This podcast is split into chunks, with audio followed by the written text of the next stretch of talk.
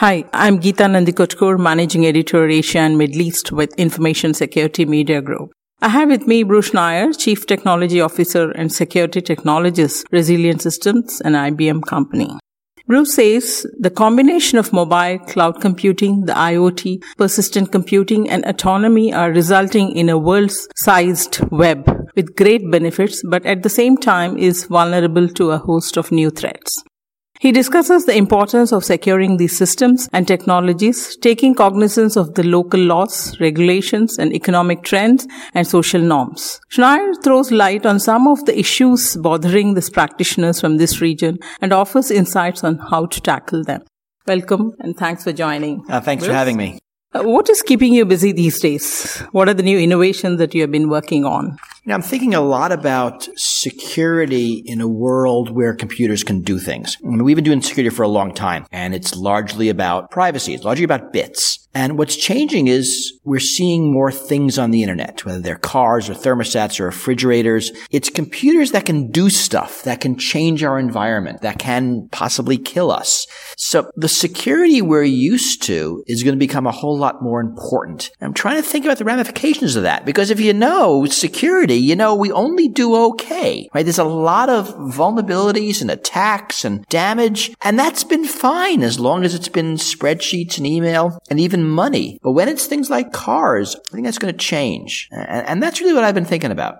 You've been also talking about uh, building a world-sized robo and through a combination of mobile cloud. What does it mean? So this is the kind of word I'm trying to come up with for what it is we're doing. And if you think about it, we're building an internet that can do stuff, as I said, that makes decisions and also has sensors. Right? So all those things are sensing our environment, whether they be thermostats or street lights or, you know, just anything. They're sensing. So if you think about it, this internet now senses, it thinks, and it acts. And that's a textbook definition of a robot. So when I say world-sized web, I'm trying to evoke this world-sized robot that we're building really without even realizing we're doing it. You know, I don't know how great the metaphor is. It's not the best term, but I need something to, to point to this, this robot, eh, which is not a traditional robot, right? It doesn't have, it's not like data on Star Trek. It, it, it doesn't have a, a, body where the brain sits inside. It's kind of our entire environment. And that's really not what we think of when we think of robots, which is why I think it's worth really teasing this out. So do you think uh, the enterprises in Asia Pacific and this region are able to resonate with this kind of innovation or is it too futuristic? You know, I, I think we're all stumbling towards it. You know, our cars a 20 to 40 CPU network. You know, we are installing internet thermostats. We're putting more things on the web. Uh, smart cities are, are happening less in the United States and more in Asia and, and the Middle East. So everywhere we're resonating with this. You know, the question is whether we realize it, how much we take it seriously. But it is happening. And I think that's what's interesting. It's happening really without our knowledge. It's really the way technology is moving and we're just noticing it as it's happening. But then where do you see the role of information security officers or the CISOs, we call them, in particular uh, in this entire worldwide, world-sized web? CISOs, like everybody else, will be, in a sense, blindsided by this. I mean, and if you remember way back years ago, computers started appearing in offices and nobody knew what to do about it. It's going to be the same thing about the things. They're going to appear and it's going to be the refrigerator in the company suddenly on the internet. These things will just happen and we just need to sort of get ahead of it and figure out what to do about it. But I think it's just going to happen. So what kind of new vulnerabilities do you expect or they can anticipate because of of all these?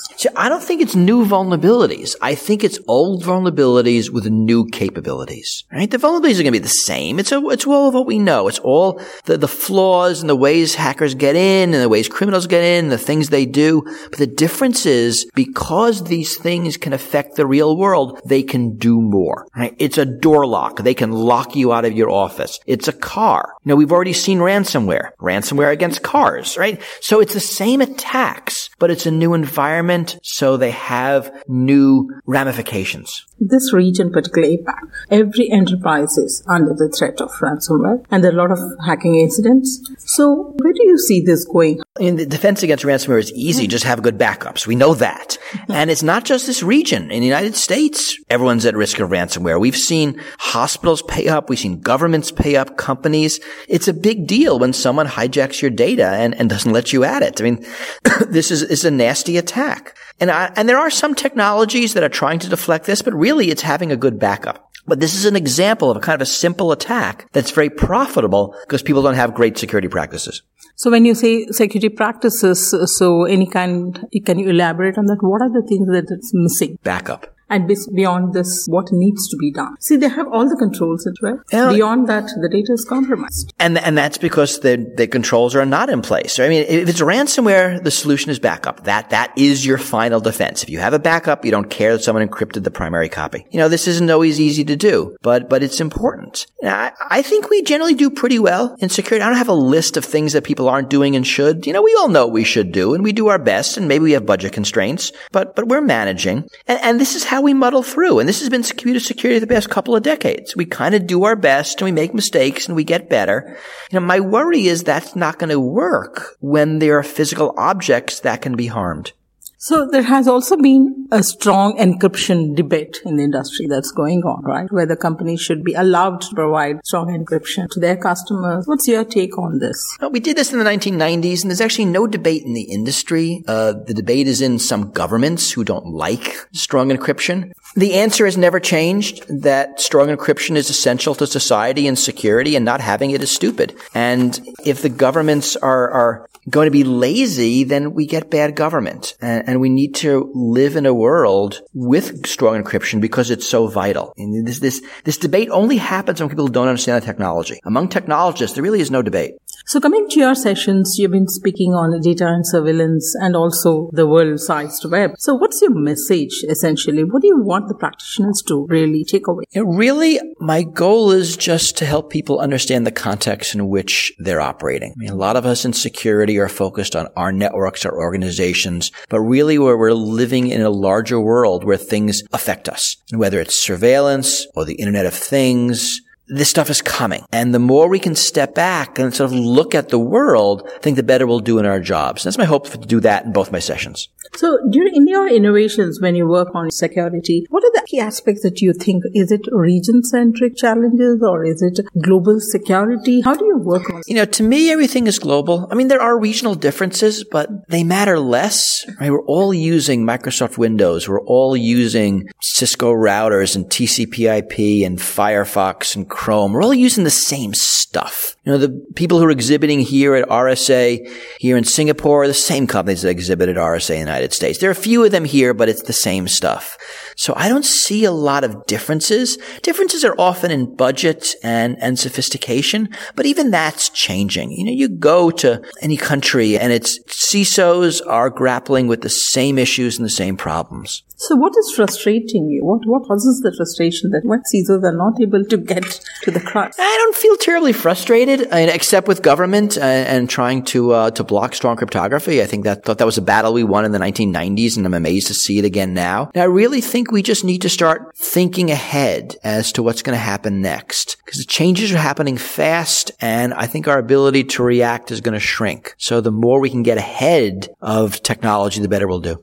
So, getting ahead of cyber criminals, and can you offer four to five practical suggestions to the practitioners on what the priority should be? See, forward? I can't, and that's the thing. This is not this is not where we have a checklist that your listeners don't know, and I'm going to magically tell them, and suddenly it's better. This stuff's actually hard. I'm sure your listeners doing largely the largely the right things, and my checklist isn't magically different. Now, it really is what's coming, and and we have to think about how to deal with that less from a practitioner buy this thing more from a policy perspective. What should the laws be? What should the regulations be? What should the norms be? You know, I look to government now to deal with some of the incentives that will help build the environment that allow us to be secure. So anything that good practice that comes to your mind which can be really emulated in this region? Pay attention. That's all. That's not all, but it's a good first step.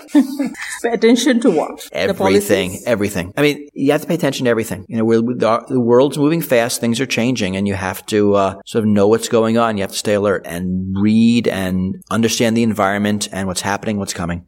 Thank you very much, Bruce. Thank you. You have been listening to Bruce Schneier on how practitioners should tackle next generation threats and vulnerabilities. This is Geeta Nandikotkur from ISMG.